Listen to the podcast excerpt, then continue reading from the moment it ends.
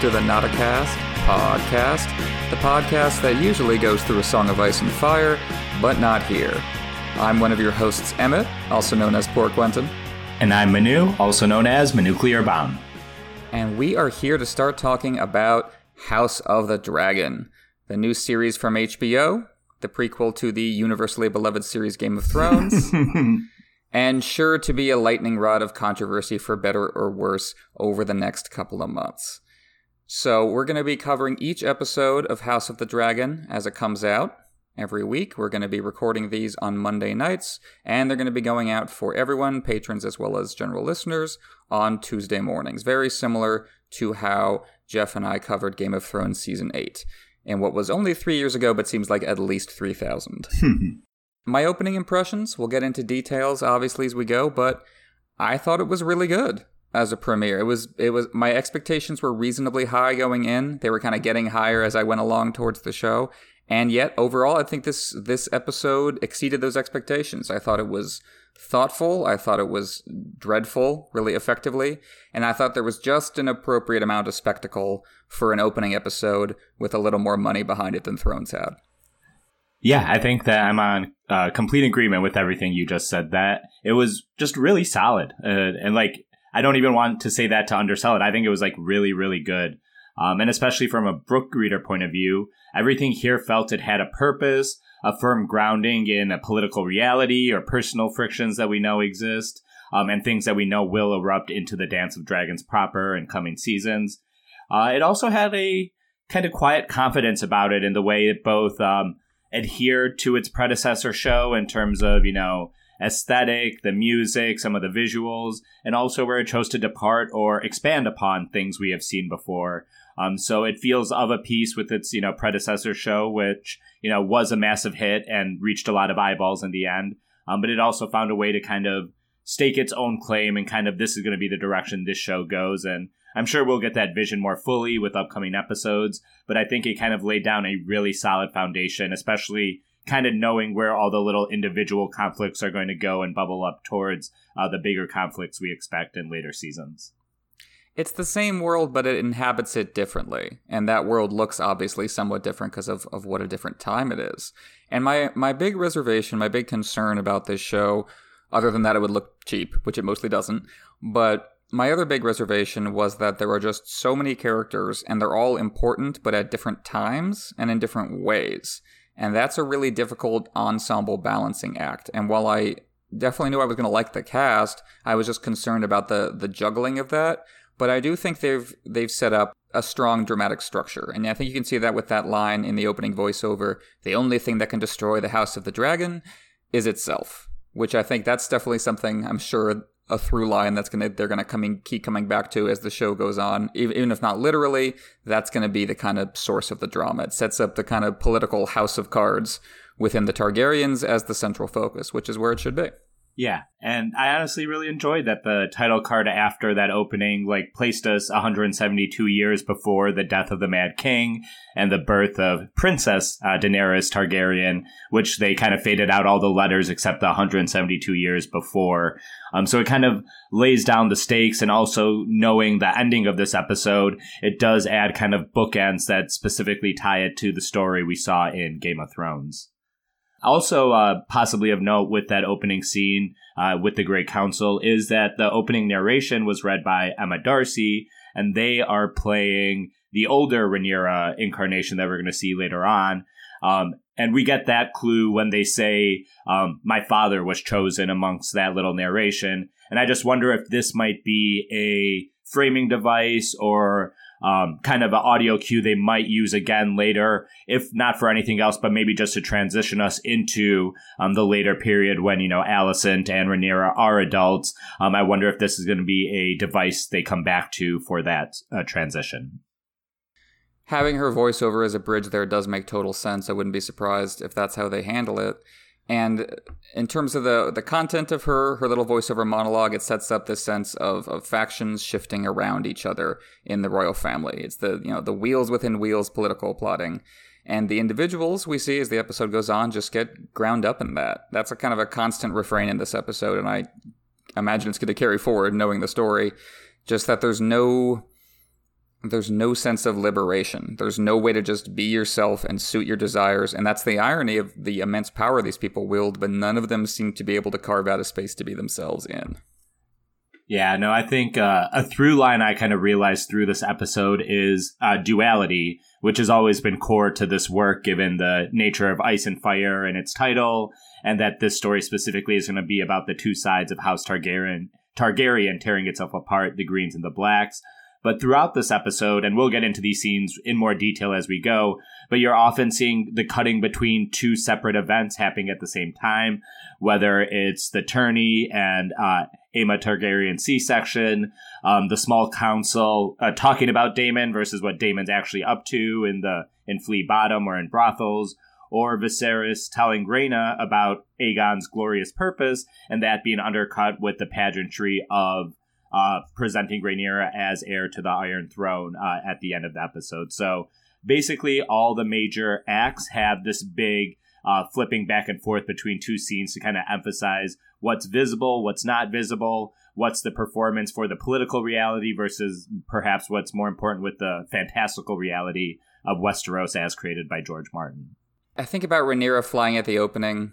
That's the happiest anyone is in the whole episode and as soon as she touches ground, the dragon is led away, put under put in chains and led away. And the people also are just kept under these restraints. You can even see it in body language, like Rhaenyra only really relaxes around Alicent after that, and she tenses up when she has to perform. No surprise watching this, knowing that they had her read uh, Arya's lines when she was auditioning for the role. It makes absolute sense because that's a it's a less exaggerated version of the disconnect Arya faces. And I don't even really think they needed that I would rather be a knight line she gets to spell it out when the implication is so clear and so moving when she talks about how she she can't be the son her father needs later in the episode. Yeah, it's uh, one of those things. Um, uh, we'll talk about some weaknesses later, but maybe made the dialogue a little too literal. Where I feel like that uh, sentiment came across beautifully just through her performance in riding the dragon in. Her later chat with Alicent about whether she dreams about a higher position in the Westerosi hierarchy. Um, I think it's clearly showing that she is that no, that's not me, Arya, that we saw talking to Ned Stark um, in early Game of Thrones and also in the show as well. She's not someone who just wants to be married off to a high lord and be kept like that. Uh, she envisions herself outside of the traditional role um, of a woman in a royal setting would have or a royal position like she does. So even though this story starts at peace with the Targaryens at the height of their power, there's all these tensions just simmering right beneath the surface. Like Corlys and Rhaenys have clearly just barely made peace with the status quo. Aemma has been through miscarriages and stillbirths and just wants to be done with all this, even as she tells Rhaenyra that it's going to be her place soon. And my favorite example, Alicent, little Alicent, turns all the anger and dread inward when she keeps just digging into the flesh of her thumbs with her nails. That that constant anxiety and anger. That's kind of the most intimate version of the feeling we're seeing spread across the whole story. Yeah, um, I mean, this episode was titled "Heirs of the Dragon," and that chapter in Fire and Blood starts with, you know, often the seeds of war are planted during times of peace, and I think we're seeing that even with the little uh, small council, or sorry, the Great Council bit, and then what you know what's happening nine years later. We're seeing Corlys kind of take you know a serious role in the running of the kingdoms but you can tell that he's still a little chafed about everything that happened back at the great council a chance that he gets to bring up later. And also you can tell by the way that uh, Rhaenys is addressed later in the tournament um, as the queen who never was. And you know they kind of roll their eyes at it and then are kind of a little happy when something bad befalls the knight who called her that uh, or the lord who called her that. So um, yeah, you're seeing um, very little kind of micro, I wouldn't call them microaggressions, but very small scale grievances or uh, little frictions, as I like to call them, uh, taking root here that we know are going to grow in time to much, much bigger uh, conflicts. Um, one thing that I think really stood out to me for this first episode, just kind of getting into some of the performances, um, I think uh, Paddy Considine really like sold me on Viserys, a character that even George admittedly said wasn't much on the page, but that Paddy helped bring to life. And I think he had to carry most of the dramatic scenes this episode, him and Daemon or Matt Smith splitting that role. Um, but the scene with him talking to Rhaenyra at the end, and him with Aemma Targaryen, and the birth scene, which we'll get into. Um, but that's a lot of incredible work on his part. And then the young the young actors that are playing uh, young Rhaenyra and Alicent, uh, Milly Alcock and Emily Carey. Um, there was a lot of great interplay between the two and some subtle hints in their dynamic. I mean, they definitely seem, you know, really into each other and perhaps one more into the other. Um, but then there's also the bit with Alicent asking about uh, if Rhaenyra wonders about her position or how that might be affected with uh, the birth of another son under Viserys. Um, but Rhaenyra just wants to fly and eat cakes, which the opening scene really show demonstrated to us. Um, and then we see Alicent later in the episode dressing Rhaenyra for her whatever they call the announcing of the heir ceremony. I'm not really sure on my terminology there.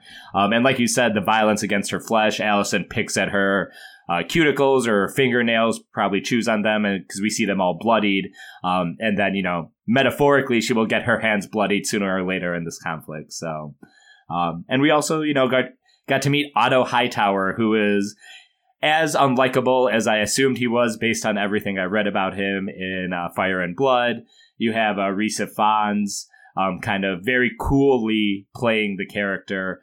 Um, still want to see a little bit more out of him, but uh, he definitely is kind of registering the way he treats Alicent as kind of go and comfort the king, just reads very coldly, and then he just goes right back to writing his letters as if Alicent wasn't even there. Um, obviously, giving a strong Tywin vibe, though. Um, we'll see. It seems like him and his daughter are working on a level that maybe perhaps Tywin and Cersei never did. Yeah, that's a great scene between the two of them because I don't know. For me, actually, uh, Otto otherwise generally came off more sympathetic than I expected. I mean, he's a deliberately stiff presence. He's Mr. No Fun in the scene, but he is presented as having clear reasons to do what he is doing, namely to stop Daemon from sitting the throne at all costs. And people have compared him to Littlefinger, but we really haven't seen him scheming all that much behind the scenes yet.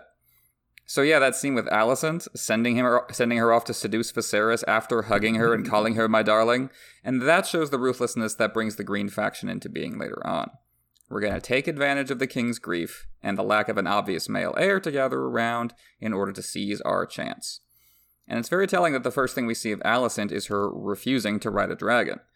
But just like how Mace Tyrell wants to ride a lion to power, as his mom says, Otto wants to ride a dragon to power. The Targaryens hold themselves a level above, but that only encourages the houses who have been in Westeros longer to try and climb up after them. It's interesting that both Otto and Viserys are generally presented as relatable guys, with one exception, and in both cases, the exception revolves around how they treat women.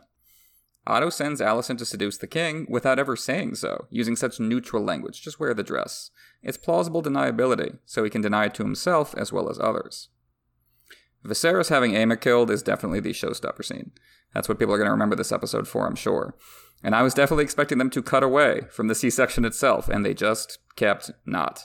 And I think that's exactly the right move. It puts you in her headspace. The horrifying realization that, yes, this is actually happening. Your smiling, kind hearted husband who loves his big Lego set really is having you killed by torture. Yeah, I think the juxtaposition of the tourney with Aemma's death speaks to um, the visibility of violence in the society and how that violence is met. On the tourney grounds, a man's face being bludgeoned into mashed potatoes is there for everyone to see, and everyone cheers. The trauma of Aemma, however, is behind closed doors, with Viserys, or Viserys usurping her choice in uh, calling for the C-section. The violence against women is hidden from view in this case.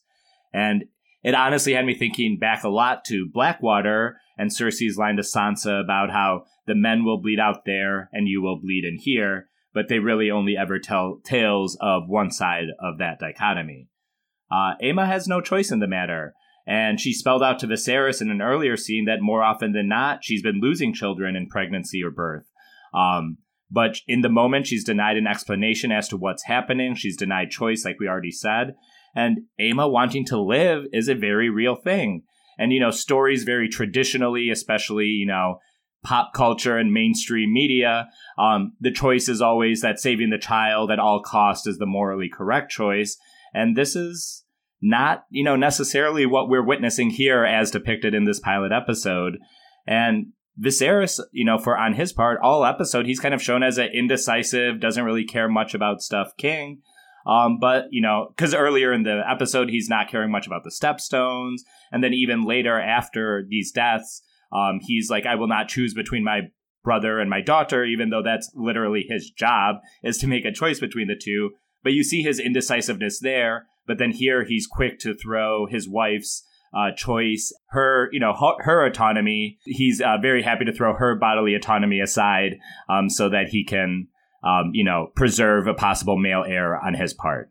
It was an intense scene to watch. I'll never, never forget it. It's it's slow. It's wretched and awful. She's just begging, and the blood doesn't stop. And the key is that it's not being done by the cruel Daemon or even a manipulative schemer like Otto or Corlys. It's being done by Viserys, by Dad, the cuddly patriarch. As you say, though, I think what really makes this work is the juxtaposition with the tourney. Private violence and public violence. I think you hit on it. That's that's what's being expressed there. Two ideological engines running on blood as fuel. And I realized this uh, rewatching the episode, but it's actually not just about visibility, but there's an audio component to the scene too, and the silence of women who are victims to patriarchy. Ramin Djawadi's score comes in strong for the scene, cutting back and forth between the two. On the tourney grounds, you have complete foley of Sir Criston's Morning Star tearing up Daemon's shield and the ring of Daemon's sword against Cole's armor. But when it cut, cuts back to Aemma, her screams are inaudible, she's been mixed out of the sound. We only finally get Foley on that side of things from baby Baelon's wails emerging from her. So this is, you know, good sound design that informs the thesis of what's actually being presented. And you know, I was thinking while watching it, it was really powerful coming to this episode right after we re- recorded our episode on Sansa 3 and A Storm of Swords, in which she gets married to Tyrion.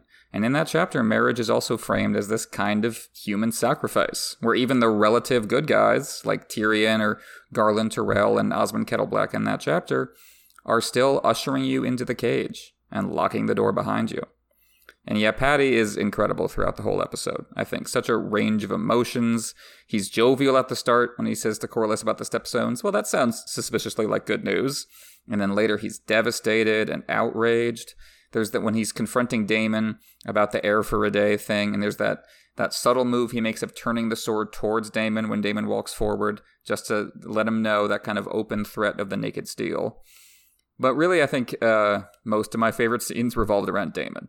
I loved that intro scene, paced like a reveal in a horror movie in the throne room with, mm-hmm. with Daemon himself blurred and out of focus at the edge of the frame, and the emphasis on the spiky throne itself, which I think really came together for me as a piece of design in this scene because this is of course different from the the more the smaller scale version of the Iron Throne in Game of Thrones. It's still not the towering skyscraper that George describes is is book accurate. But I think this design suits the story because really what this throne looks like is a dragon. It's this like you know, the spread of swords like the spread of scales and then the seat atop it. And everyone agrees in the show that the foundation of Targaryen power is the dragons, even if they disagree on what that means.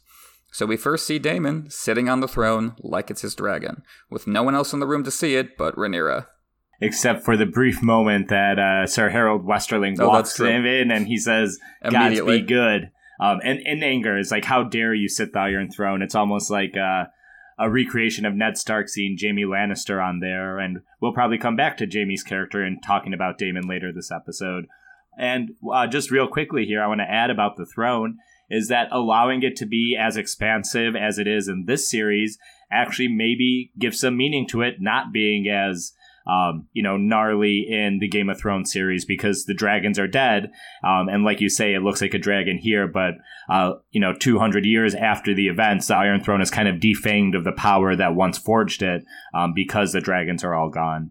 Uh, so it is really, really great how they allowed the Iron Throne to take center stage here before we really got into the deeper Daemon stuff with Rhaenyra. It really gives you a sense of danger to the man, and yeah, definitely drawing from pitch litter Jaime to establish Daemon's ambitions there. The Jaime that who wanted to sit the Iron Throne for himself and managed to make it so. I think slipping into High Valyrian for this scene was also a great call for multiple reasons. It forces you to sit up and really pay attention. It's a reminder that the Targaryens are from elsewhere and still have ways of separating themselves, and it establishes a particular intimacy between Daemon and Rhaenyra that they're talking in this language that no one else is really using much for the rest of the episode. Yeah, and that itself is kind of externalized between the exchange of the Valyrian steel necklace, and mm. Daemon frames mm-hmm. it as a way of carrying a piece of our ancestry, much like using the language of old Valyria is.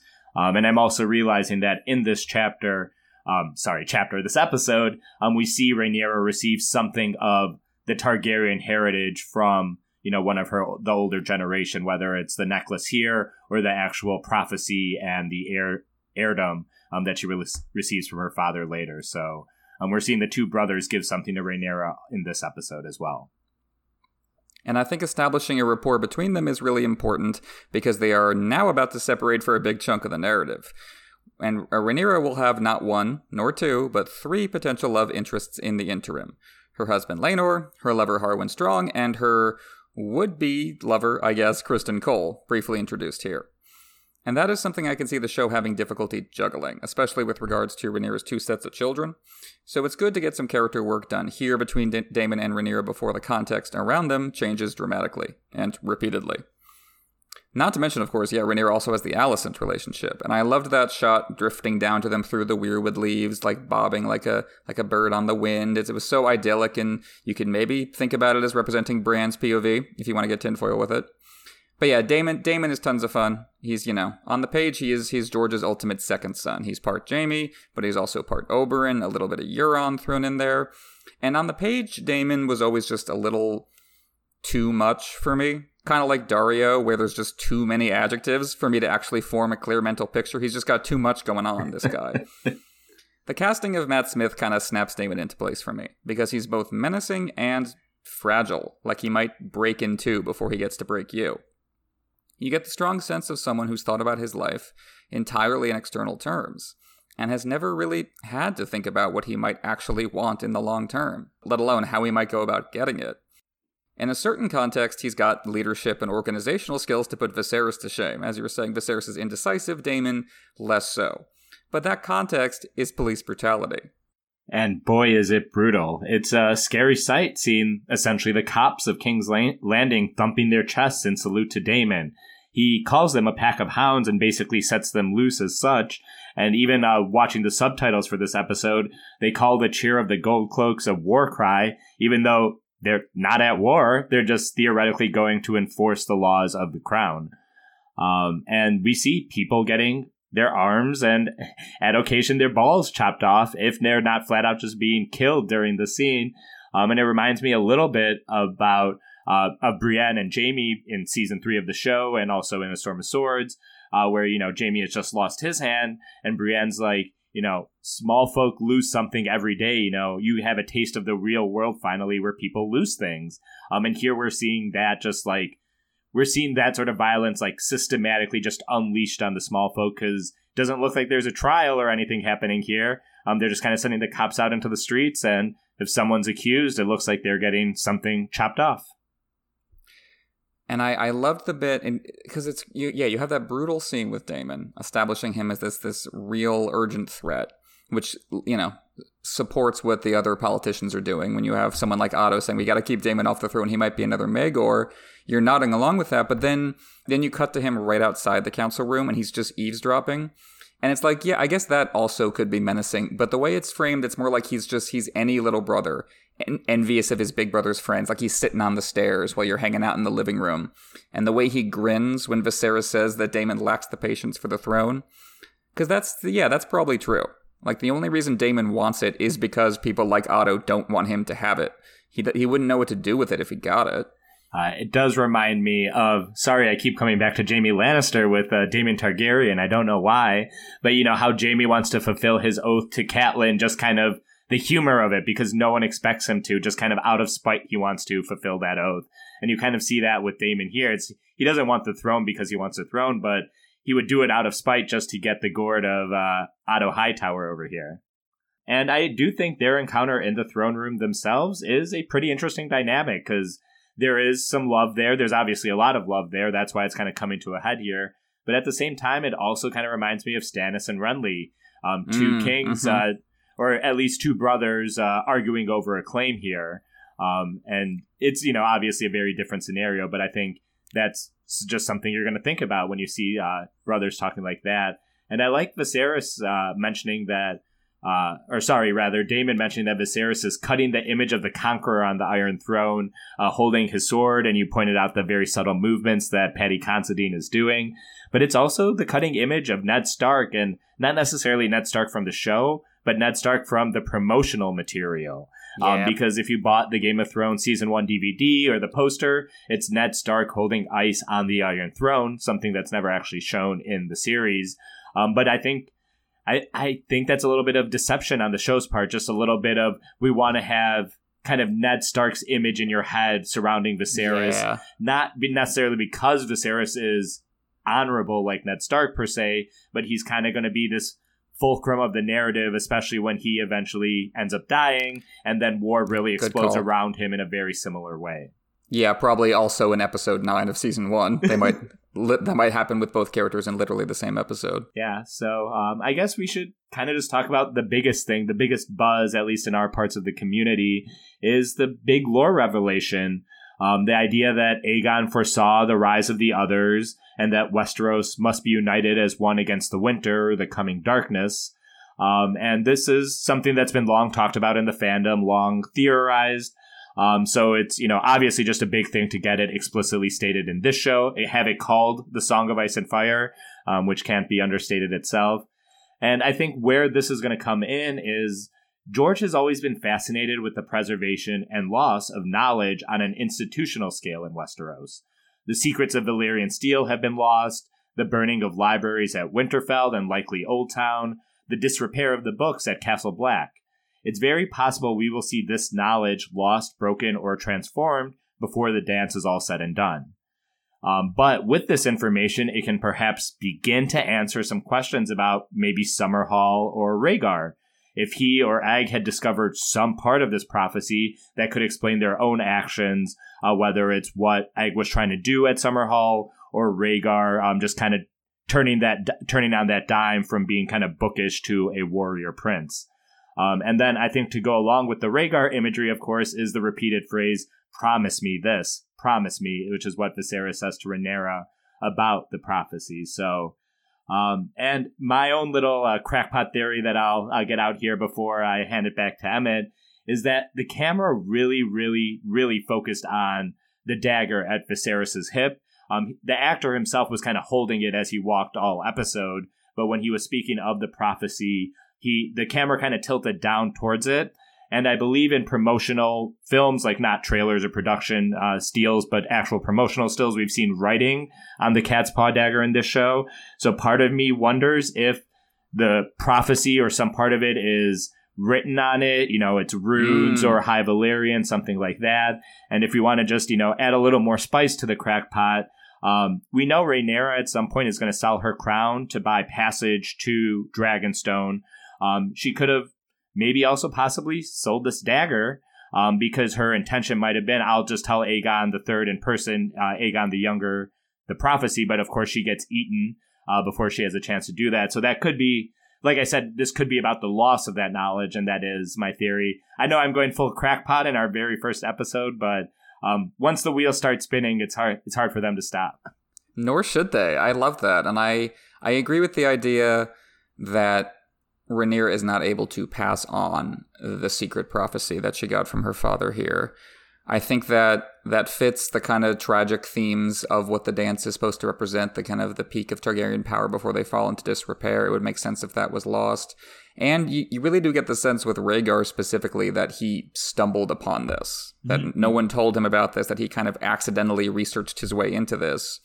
And yeah, in between Rhaenyra and Rhaegar, it definitely seemed like the Targaryens who most likely knew were Egg and his brother Maester Aemon. Maybe one because of the other. And that that may have, and there's a kind of elegance to that where like that played into Summerhall, and that's where Rhaegar was born, and then Rhaegar is the next one to find out about it, and that plays into Robert's Rebellion. That seems like a, a strong buried structure that makes sense with, with what we know. And yeah, I think Aegon's prophecy dream really fits just fine with what we already knew. And you can, I think you can see George's recurring narrative patterns come into play here. Mm-hmm, mm-hmm. Like I've joked before that we don't need to see what happens next with Jon Snow in the Snow Show because we already know what happens next. We have Mance Rayder. That's what happens next with Jon. And similarly, I think we've we've kind of already seen the payoff for Aegon's dream, what it inspires you to do, what comes next. We've seen that with Stannis in the books and arguably with Dany in the show. In Stannis' case, that which you do to unite the realm against the one true enemy can disqualify you from the position. And even, as with Dany's case, if you help successfully cancel the apocalypse, you're left with the ashes of human power. which we see at the start of this episode, which is just great. The, the framing of Harrenhal behind everyone, all the grandeur of this ceremony, undercut by like the the broken pillars and the rotting walls, just the the ruin that Aegon made of this place. And down that same road will go his city and his kingdom in the end. Yeah, there was just one specific shot, uh, a shot of the Great Hall in Harrenhal where you saw the burned out pillars and missing stuff, and you're like, mm-hmm. you could. This is very similar to how uh, the Red Keep was shot in the Iron Throne episode, the Game of Thrones series finale. Um, I just noted a very visual similarity between the two. Um, so I do think it's kind of linking the first episode of this with, or at least you know what the dragons wrought at Harrenhal, very much tying it to what we saw in Game of Thrones and expect to happen in some capacity. I think at the end of the Song of Ice and Fire. And that's the case even though the Great Council was a, a peaceful transfer transfer of power, right? You know, no one's fighting a war over this. We're all gathered together. We're talking it out.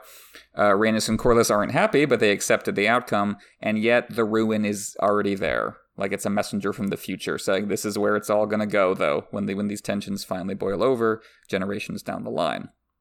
And when uh, Viserys was saying that the prophecy might involve, you know, that a Targaryen has to sit the Iron Throne so we can stand against the others. And I was thinking maybe an ironic twist on that is that there is a Targaryen sitting the Iron Throne when the others are defeated, but it turns out to be young Griff, mm-hmm. who actually isn't involved with the whole defeating of the others part. It's just like a, yeah, an ironic piece of the prophecy slotting into place, not how you'd necessarily expect.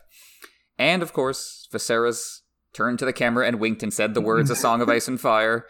Uh, you know, get our little hat tip to the series title, and that, of course, is also exactly what Rhaegar says in the House of the Undying that about his newborn son. His is the Song of Ice and Fire. Although he added there must be one more because the dragon must have three heads, which is nowhere to be found here. That seems to be Rhaegar's little innovation, or something got added to the game of telephone down through the years.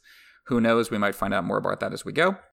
So we've talked a lot about what we liked about the episode. In terms of its weaker aspects, for me, the main one was that. Uh, Corlys and Rhaenys specifically are really on the fringe here. And there's, you know, if you've read the source material, you know why they matter. But if you don't, there's, if you haven't, there's no real sense of why they matter beyond her being an important part of the backstory in the opening scene. But in the present day, you might, you might struggle to suggest why these people are important. Yeah, um, especially with Corlys, I'm kind of actually surprised, maybe even a little bit impressed that they didn't feel the need to start uh, mentioning the nine voyages and all the great things right. that he did or how rich he is at this point. Like they were very, very kind of restrained with his characterization here. Um, I think like the most telling thing he did all episode was refuse the wine pour at the small council, um, just because it seemed True. like a he's the only one who's taking it seriously, and um, I don't think this is an intentional intentional parallel, but the first thing that jumped into my mind was Roose Bolton in Game of Thrones season three. Oh um, yeah, where you know Jaime and Brienne are uh, eating dinner with him, and he refuses it, and he says he doesn't partake. That's a show only invention, of course, but um, obviously when this new show does it, I can pick that out. Um, and yeah, Rhaenys also.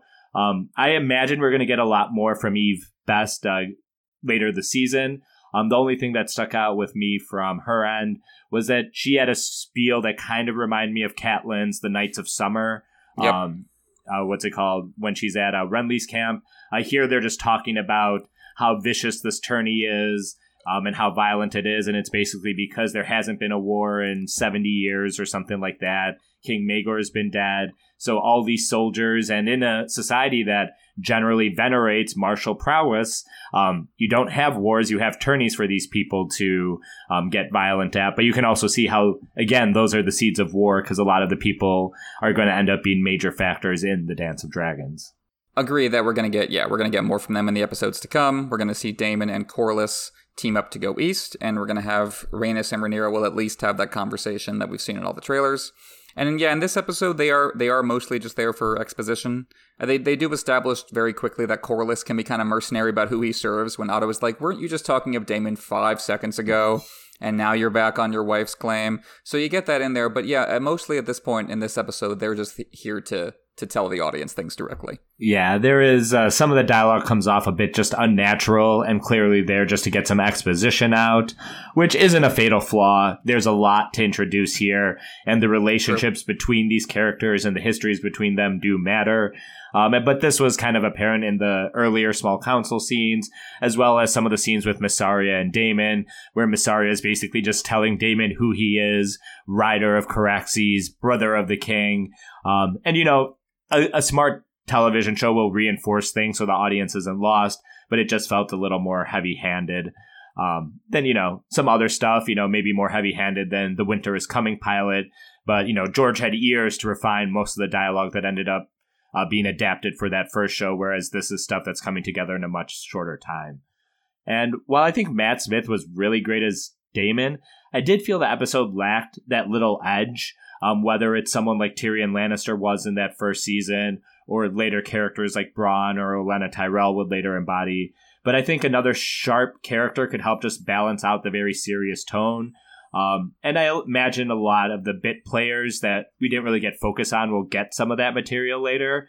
Um, because we are kind of getting an extended prologue to the dance with spending a lot of time 20 years before it takes place. So um, it might be some time until like some of those really pivotal players that will add that edge get added. I don't love this episode like I do the pilot of a game of Game of Thrones, and it's the the comparison to Peter Dinklage holds up because I think it, this episode is not particularly funny, nor is it especially cool. And that's not necessarily a weakness. I like the tone, but it could struggle to retain a huge audience if it keeps going like that. And from what I gather, uh, Daemon and Corlys on the Stepstones, that's where we're going to get the big action beats of the next few episodes, while we presumably do character work back in Westeros with Rhaenyra and Rhaenys, Criston Cole, as well as Alicent and Viserys. We see them have one intimate scene in this episode, but that, of course, is something you have to start working on right away. And that sounds like a solid balance to me.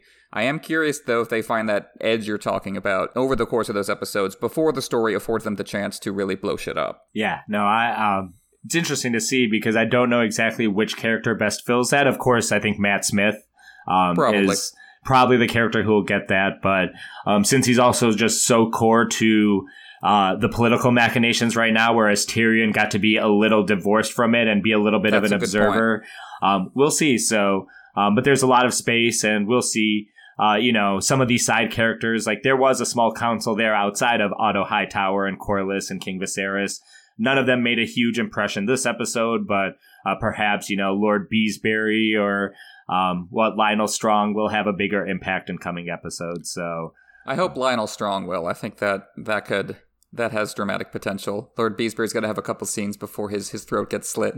but yeah, I think you make an excellent point that Tyrion's outsider status in the first book and the first season of the show was was really an advantage because he doesn't he doesn't have to spend much time on exposition or really saying or doing anything plot centric because he's kind of on the fringes of it until he's forced into it. And some of the best stuff in both the first book and the first season is just Tyrion's exasperation and rage at being forced to be part of the plot when he did not want anything to do with any of this.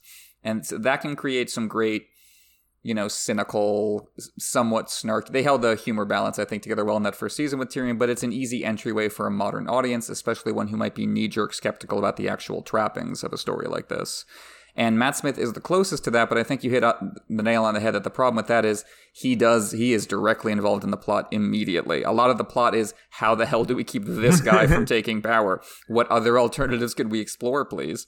So he doesn't, he does not get to cut loose in quite the same way. The stepstones might help that because that is such a narrative detour. Maybe they can turn that potential weakness into a strength by just having it be the Matt Smith show for a little while in that part of the story. Yeah. No, I think um, just kind of talking about that, it gets to a lot of the story of A Song of Ice and Fire is people kind of marginalized by the traditional power centers or they're cripples, bastards, or broken things. We see people on the fringes of power, but not, you know, we don't have a Stannis point of view, but instead we get Sir Davos.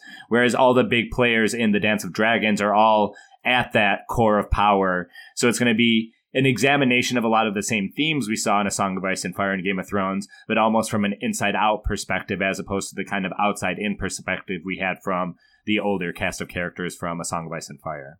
Yep, that's going to be what they're going to have to navigate because those those more outsider characters do exist, but they come later in the narrative, like you were saying. So they will have to, to find a way of crossing that bridge. So I think that is going to wrap us up for our first House of the Dragon episode. Like I said up top, we're going to be releasing these every week after each episode, recording them on Mondays, the night after the episode airs, and then releasing them for everyone on Tuesday mornings. So, as always, you can rate and review us on iTunes, on Spotify, on SoundCloud. Check us out on Apple Podcasts and Google Play, wherever you listen to us. You can check out our Patreon if you haven't already at patreon.com slash nauticast A-S-O-I-A-F. We uh, have early access and exclusive episodes like my ongoing series on both Lord of the Rings and Star Wars, which I'm going to be returning to on a monthly basis for all $5 and above patrons starting in September. So our next Lord of the Rings episode on the Pyre of Denethor is going to be coming in just a couple weeks, and then I'll get into Revenge of the Sith for Star Wars a couple weeks after that. So check that out if you haven't already. You can uh, follow us on Twitter at NauticastASOIAF or shoot us an email at NauticastASOIAF at gmail.com. And you can follow me at Borquentin on Twitter. And I'm Manu, also known as Nuclear Bomb. Uh, you can follow my Lord of the Rings podcast at My Brother, My Captain, My Podcast, where we will also be doing something very similar to this about the new Amazon series, The Rings of Power. So, uh, thank you so much for listening, everyone, and we will see you next week for more House of the Dragon.